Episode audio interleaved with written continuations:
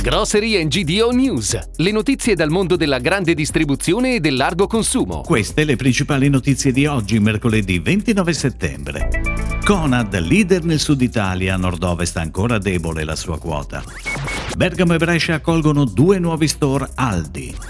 Stone Brewing, tre nuove birre in bottiglia e lattina. L'extravergine San Giuliano, premi all'estero. I muffin di pizza con l'olio zucchi.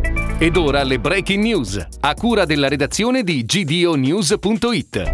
Un importante studio realizzato da GDO News ha preso in esame il database di oltre 3.000 bilanci di tutte le imprese legate all'insegna Conad, anche a seguito della fusione con Oshan.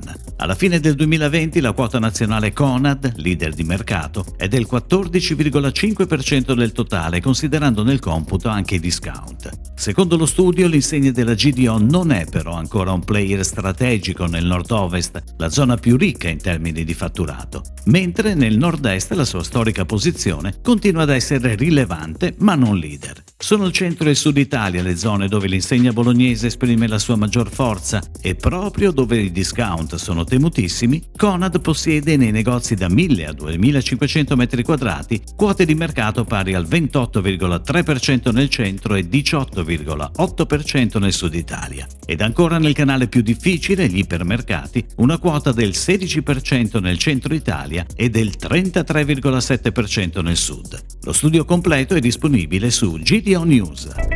Aldi amplia la sua offerta discount in Lombardia con l'apertura di due nuovi negozi, a Brescia e a Bergamo. Con nove negozi inaugurati dall'inizio del 2021 nella regione, Aldi continua il proprio piano di sviluppo in Lombardia con un'offerta di qualità a prezzi accessibili, valorizzata da collaborazioni a lungo termine con realtà agricole italiane di eccellenza. Per Brescia si tratta del terzo negozio in città, 9 nell'intera provincia, mentre per Bergamo è il secondo punto vendita per un totale di 8 store nel territorio bergamasco.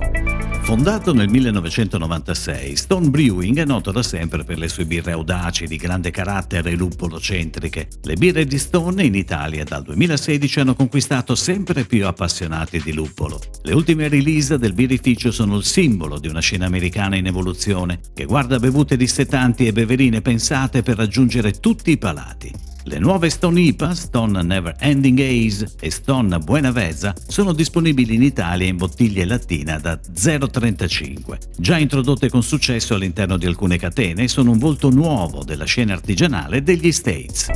Nel 2021 l'olio a marchio San Giuliano ha conquistato le giurie nei quattro angoli del mondo, da New York a Tokyo passando per Berlino, Londra, Atene e Gerusalemme e ha raccolto 75 riconoscimenti tra medaglie e citazioni. Ad esempio 5 ori al Japan Olive Oil Prize e altrettanti al tedesco Global Olive Oil Awards. L'inserimento nella guida agli oli d'Italia, edita dal Gambero Rosso, è quella Evoleum, riservata ai 100 migliori extravergini al mondo, per ricordare solo i risultati più recenti.